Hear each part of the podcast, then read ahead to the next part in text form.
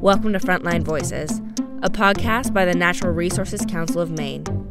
Every day, decisions are made across Maine that impact our environment, and Mainers play a crucial role as we speak up for climate action, the clear air, clear water, and open spaces that we all love.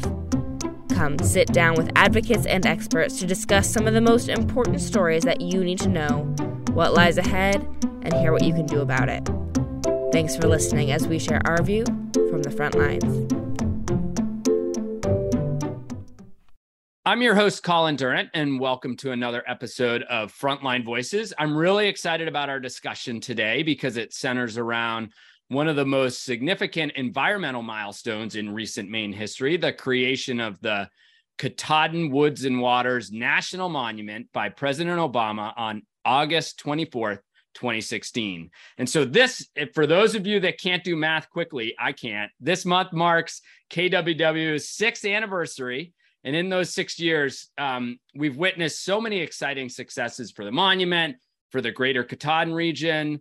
Um, I mean, the popularity of this special place, the improvements that have been made, I think really emphasize how important public lands are to our present and to our future. So to discuss all this and much more, I'm excited to be joined by someone who knows the monument very well, Sam Deeren, who is currently acting executive director at the Friends of Katahdin Woods and Waters. Sam, welcome to the podcast. Thanks, Colin. It's great to be here. Awesome. Well, before we start our conversation, I just wanted to give our listeners a quick update on a topic we've discussed previously on the podcast. Um, the Inflation Reduction Act was officially signed into law on August sixteenth after being approved by the Senate and the House of Representatives in D C. Here, as you heard, um, and as you may have seen here at N R C M, we're, we're really excited about this bill because it marks the largest ever investment in climate and clean energy in U S history.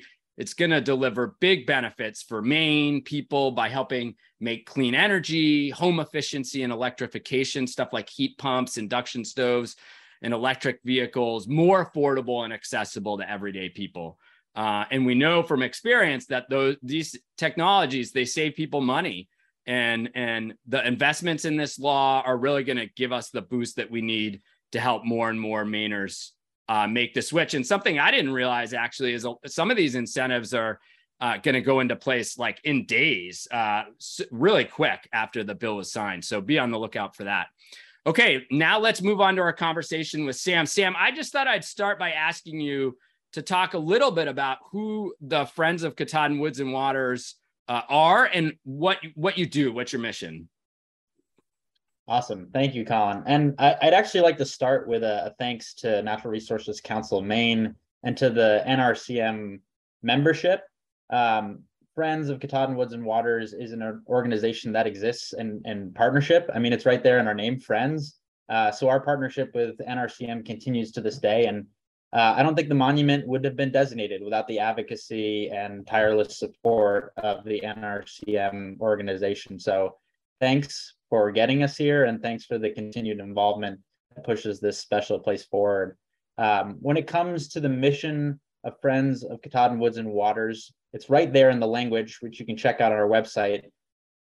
The mission language includes benefit for the national monument and the surrounding communities for the inspiration and enjoyment of all generations.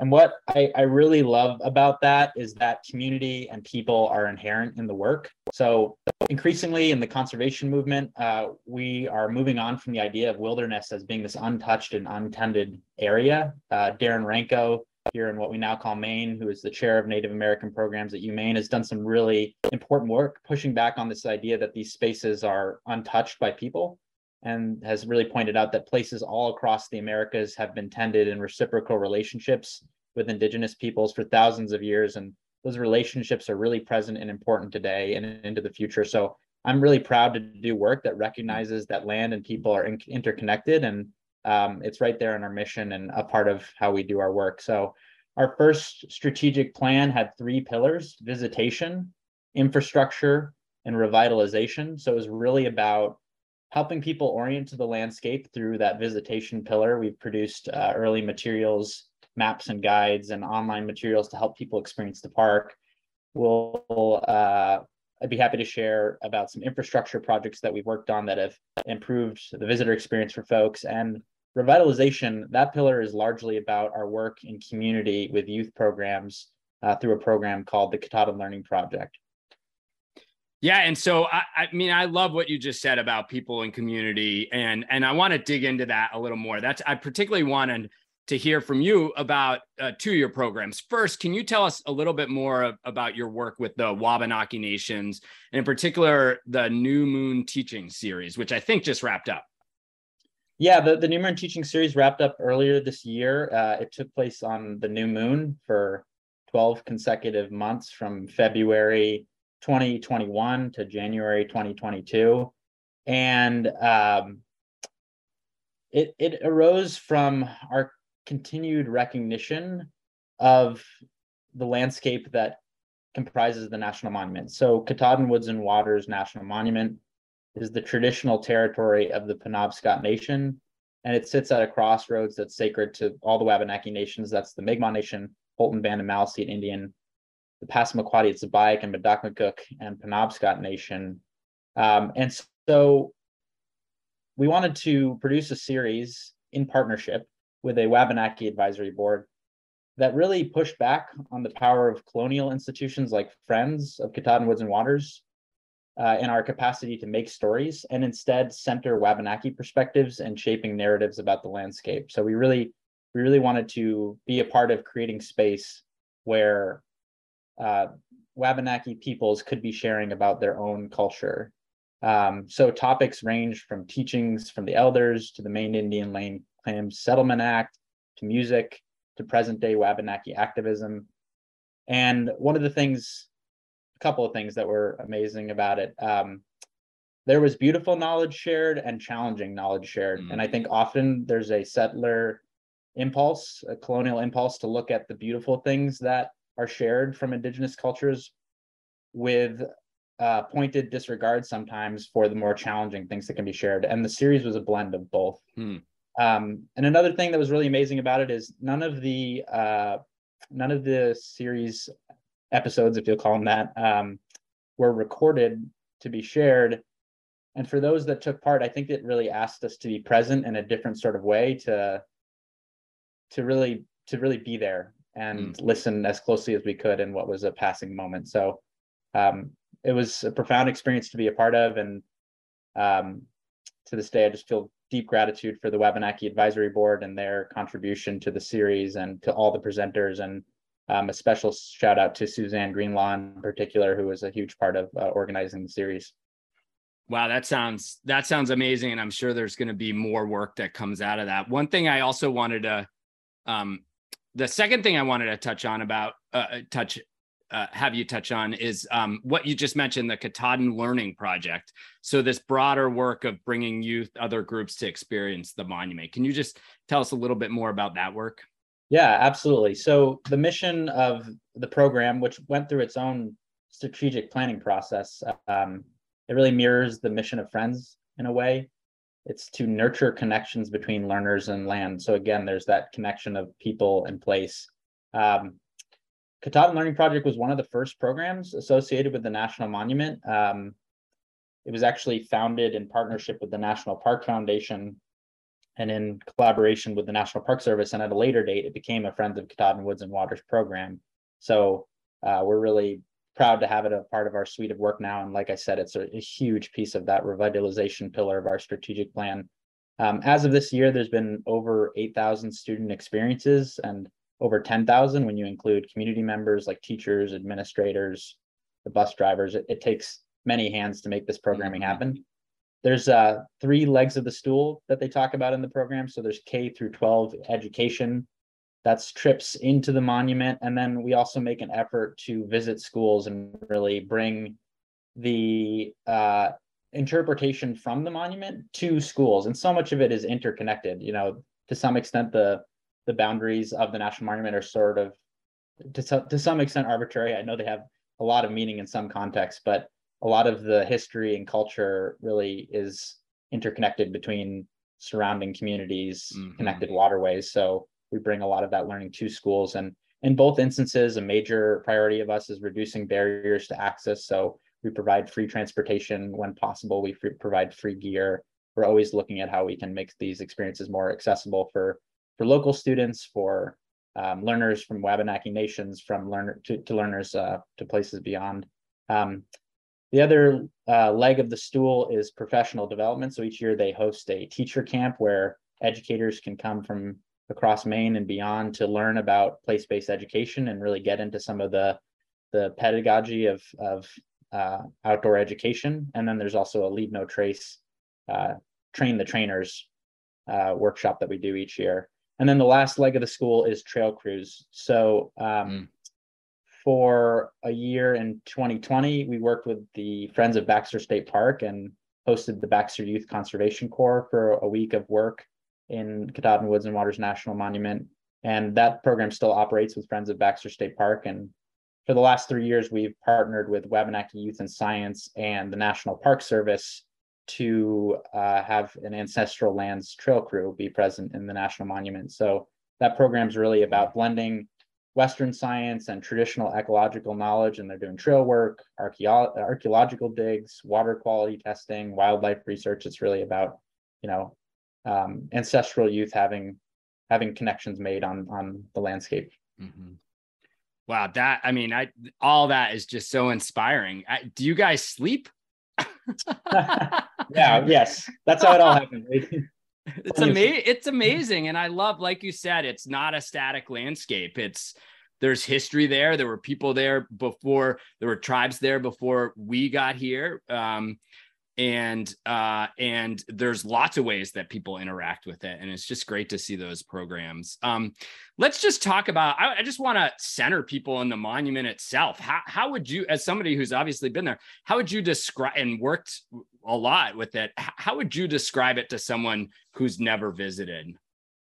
Yeah. I mean, I, I, I think I'd start by situating the landscape in, in that context I talked about earlier with, you know, really noting what its significance is to the indigenous peoples here uh, in what we now call the Wabanaki Nations in the present day state of Maine.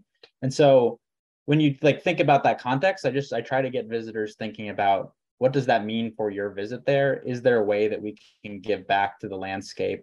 Um, and I think there are opportunities to understand Wabanaki place Uh, through the worldview of Wabanaki people to the extent possible. So there's Wabanaki Reach trainings, there's the Abbey Museum, the Wabanaki Nations websites.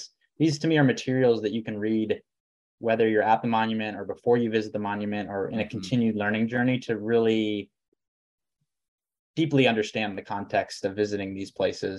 Um, so I, I definitely encourage people to, to take on that learning. And it, I think it only stands to enrich our understanding of place and what it means to to live in this landscape, to visit this landscape. So I'm um, really proud to say the Park Service is developing really strong nation-to-nation relationships, and they're doing all they can to uh, to make sure that they're meeting their mandate of consultation.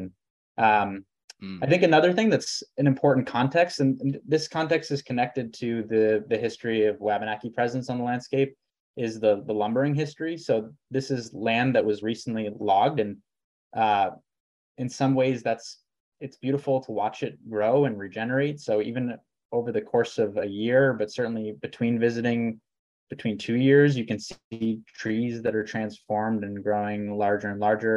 Because it was recently logged, it's incredible birding habitat. You could mm. visit with our friends at Maine Audubon who can tell you a lot more about that in, in greater detail. But I think in part because it is newer forest, it's uh, an incredible place to, to observe birds, and there are over one hundred fifty avian species that can be seen at Katahdin Woods and Waters National Monument. It's been a huge activity for folks visiting. Um, and then I think the heart of the landscape is the rivers. So yeah. There's three rivers, the East Branch, the Wasata Cook, and the Saboas River. And um, from the East Branch, if you put in at Lunksoos Camps, you can experience the Silver Maple floodplain, uh, which is unlike any place that I've personally ever been. And um, it's when I'm on the rivers that I really feel like I'm understanding mm. what it means to visit that place. And so I encourage anybody who's making the visit to at least visit the river banks. And if you can pull it off, whether with the help of a local guide or with your own craft, uh, try to get out on the rivers. And then the last thing, and uh, this was commemorated in the designation of an International Dark Sky Sanctuary, um, at Katahdin Woods and Waters, the dark skies are just, mm. they're, they're stunning up here. Mm. And, uh, I've had the pleasure to move up here in the last year or so, and I, I have to remind myself, even living up here, to take time to go outside at night, because particularly around a new moon, but really on any night where it's where there aren't too many clouds and the moon is low, just absolutely stunning views of the of the Milky Way and of distant galaxies and other celestial ob- objects. Um, amazing. Um, I, you know, I was gonna ask this question later, but I'll ask it now. I've got a confession to make, which I've never actually visited Katahdin Woods and Waters. I'm relatively new to N R C M and to Maine, so I guess th- that's an excuse, but I feel like it's not an excuse because this is such a gem. Um, of course, it's on my bucket list. So I'm I'm curious. Um, you gave you just gave some great tips. I don't know if you have any other tips for folks folks that are listening who haven't visited but want to. I mean, just the, you know, getting off the road onto the river, that was great. I don't know if you have any other any other tips for folks that you want to touch on real quick, and then we can sort of get back to the flow, my flow of questions I was I was gonna plan on ask. Yeah, sure thing. Well, I mean, the first thing I just say is, like, feel free to give Friends of Katahdin Woods and Waters a call. It's it's one for us, just fun and inspiring to chat about your trip. And we really like to meet you where you are. And if there's something you're really specifically interested in learning about or experiencing, we can help you customize a trip. And um, we're we're just really happy to help out in that, in that way. Um, I'll also say that we've been really happy to see the staff growing at the National Park Service. So when I first started my job here, there's one year-round full-time employee. Mm-hmm. Tim Hudson was the superintendent, and he did an amazing job getting to a lot of work. Uh, and as the staff has grown more, we're seeing more of the things that you might be familiar with at visiting other units of the National Park Service. So we highly recommend folks get the National Park Service app. It's awesome. You can get it on Android or an iPhone. Um, I'd recommend turning it to offline mode. That allows you to have access to the materials on there, and particularly the map, while you're out uh, on the monument lands. And then the other thing is, um, campsites are now uh, available to reserve for Katahdin Woods and Waters on rec dot gov, recreation dot gov. And so if you want to put in that time before you visit to get your campsites booked, it can just give you that peace of mind knowing that you'll, you know, where you'll be staying. So really want to encourage people to um, use these great Park Service resources. And like I said, feel free to call Friends at Katahdin Woods and Waters. We'd love to chat. Nice. Love it. Call the experts. Um, uh, Well, and that segues really nicely into another question I had. Um, campsites you mentioned are just one of many improvements I know that have been made over the past few years. And there's also some other simple changes like signs. So can you just detail some of those um, changes that have been made since the monument was established? And, and you know, why, why do they matter? Why, why, why is that important, both the monument and, you know, for visitors? Yeah, I mean, I, I guess I'll start with why it's important. Um, accessibility is a huge priority for the Park Service and for Friends of Katahdin Woods and Waters, and we want to make sure that um, these public lands can be enjoyed by many and are inclusive. And so we are working with the Park Service and with other partners to ensure that uh, folks can experience this landscape. And so a good recent example of that is last year we donated uh, seven campsites to the National Park Service uh, by the historic Lunksoos Camps. So we call them the Lunksoos campsites. There's five single-use sites and two uh, group sites. And one of those single-use sites is an A D A accessible campsite. Um, and the creation of those seven campsites doubled the car accessible campsites at the National Monument. So um, we're seeing increased visitation, and we want to match that increased visitation by making sure that there's a place for people to comfortably stay and access many of the familiar amenities that you'd find in the National Park Service, and to really have that emphasis on accessibility. Um, so yeah, I mean, there's been uh, infrastructure improvements around the park since its founding. And another good example of, uh, of accessibility that was made possible was uh, a trail called the Lynx Trail, which is along the uh, Loop Road overlook, or excuse me, the Loop Road. Mm-hmm. And that was built by the Appalachian Mountain Club and in partnership with the National Park Service. So, uh, yeah. Great. Um, I mean, you talked about visitation growing. I, I want to talk about visitation and then associated economic impact too. I've seen really great numbers um, about this continuing growing popularity of K W W. which of course brings people to the entire region, right? It brings people to local businesses. It brings, and so can you just talk a little bit about, um, you know, the economic impact and and the sort of ripple effect th- throughout the region of of you know the pop the this growing popularity of K W W? Yeah, absolutely. I, I appreciate that that question. It's a part of the promise of the National Monument, and it's uh, I think enshrined in our mission when we talk about our support for the surrounding community. So um, visitation drives economic impact, and um, our colleagues at the National Park Service are collecting data regularly about the number of visitors and where they're headed. So we've seen the numbers grow since the founding to about uh, forty thousand, which is the last official count I saw. And in twenty twenty, they measured the economic impact based on that visitation. So there were forty-one thousand visitors. The spending in nearby communities supported thirty-eight jobs, and that led to a three point three million dollars cumulative benefit to the local economy. Just incredible. Yeah, um, incredible. And living here, I I see it now. It's it's in the stories as much as it hmm. is in the numbers. So local businesses all across the region are investing to expand their operations. So New England Outdoor Center is yeah. adding on. They've got a brewery that's opening soon and a new activity center. Shin Pond Village has just added an awesome new restaurant and, and built out their um, snowmobile and A T V rental services. Mount Chase Lodge has been adding uh, extra rooms. Richardson's Hardware is uh, has That's built awesome. on an, an auto shop and is going to be selling docks soon. So it's, you know, you can see it in real time. Uh-huh. Year after year, these places are growing. So more visitation equals more benefit. And uh, we're hoping that the visitation keeps growing each year, and we're going to support that growth. And I think the hope for many regionally is that outdoor recreation plays a major role in a diversified Katahdin region economy. So mm-hmm. a cornerstone piece of a prosperous future here in the Katahdin region. So, so, I mean, it's fantastic to hear those numbers, and just the, that anecdote.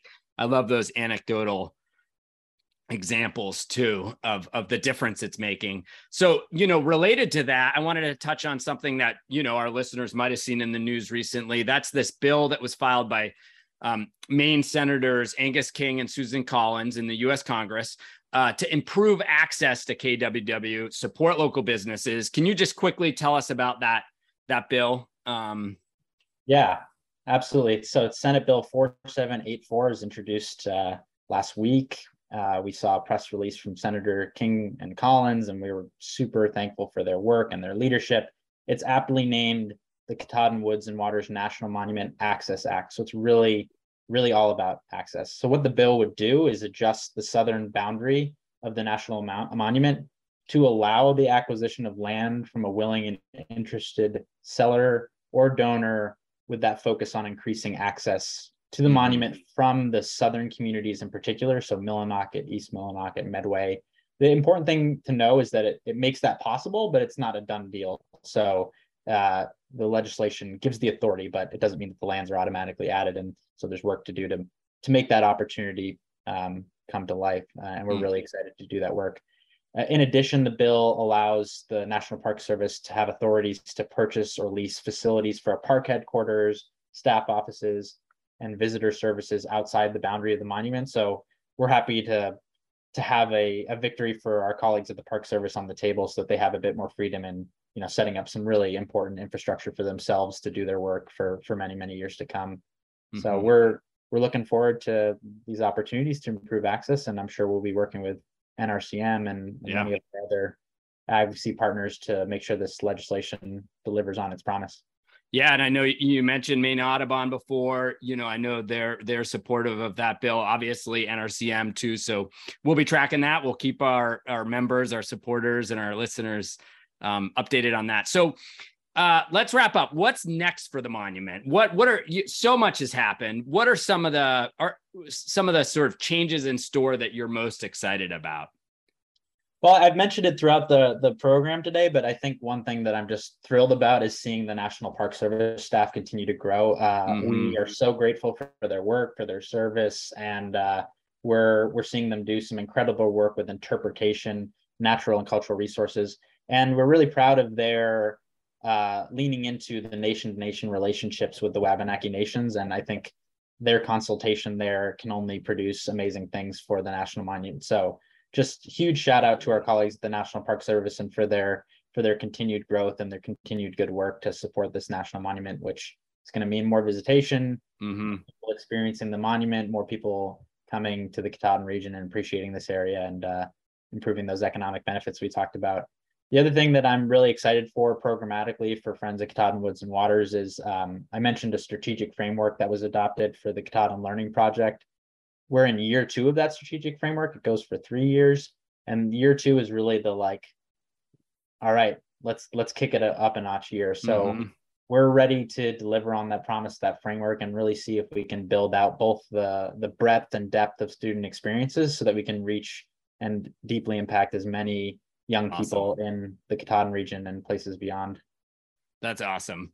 Uh, and I echo that thanks to the National Park Service. Public servant, being a public servant is not an easy job sometimes, but it's so important for, uh, you know, running a place like the monument.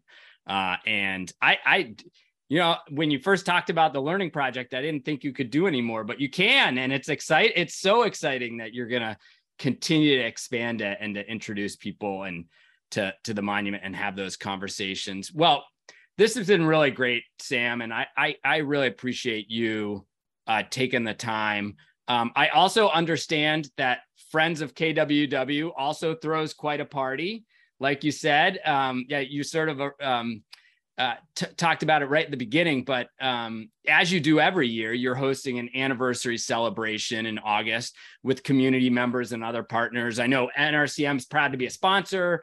Uh, so, some of our staff team will be there. Um, but I don't know if you want to say anything about that event. Yeah. Well, first off, thanks to N R C M and looking forward to seeing your staff there. Uh, we do throw quite a party. I think, I think that's right. and, uh, and we do it each year in partnership with Maine Beer Company. So they'll be serving up their Woods and Waters I P A. It's awesome. August twenty-seventh at New England Outdoor Center, six years of the National Monument. Um, we're going to have great food served from New England Outdoor Center. Firefly the Hybrid, who is a Penobscot musician among many other creative and amazing oh, talents who performed during our New Moon Teaching Series, is going to be performing at New England Outdoor Center. And uh, if anyone's interested in signing up and joining the party, you can go to friends of k w w dot org slash anniversary, and we'll uh, we'll see your registration roll in and look forward to seeing you there. Nice. Well, I can't make it this year, but Uh, the anniversaries are going to keep coming, and I know you'll keep throwing the party. So I look forward to a future year. It sounds awesome. Um, well, so thanks again, Sam. We're so lucky to have Friends of K W W uh, doing the work that you do. We're so lucky to have K W W as this amazing public resource. Um, and, and it's wonderful to hear the work that's being done to expand access to it and, and, and, and both to have those deep conversations with, as well, as you've said several times, with the Wabanaki Nation, and to both acknowledge uh, the pa- the past of that place, uh, and to and and to also, um, you know, learn from it and and and and continue those conversations. So, uh, um, thanks for everything that you and your team do for K W W, uh, and thanks also again for joining us. Yeah. Absolutely. And thank you, Colin, for, for doing this work and spreading good news from uh, from N R C M's platform. And thanks to N R C M for your partnership over the years. And we're looking we're looking forward to many good projects to come. So thank you. Yes. Can't wait for them. Um, well, that was a lot of thanks, but I'm also going to add another thanks to all of our listeners, as always, for tuning in. Uh, as I do every time, um, you know, if you like what you hear, share it with your friends or family. Give us that review if you're on Apple Podcasts. Uh, and um, Sam mentioned it before, but if you want to learn more about the Friends of Katahdin Woods and Waters, head over to their website at friends of k w w dot org to find out about all their events and activities. And thanks again for listening. Thanks for listening to Maine Environment Frontline Voices. If you enjoy this episode, you can subscribe to our podcast or leave a review on Apple Podcasts, Spotify, Google Podcasts, and several other podcast listening apps. Since nineteen fifty-nine, N R C M has been tapping into the power of the Maine people, science, and the law to protect and enhance the nature of Maine. To learn more about our work, visit N R C M dot org or follow us on Facebook, Twitter, and Instagram at N R C M Environment.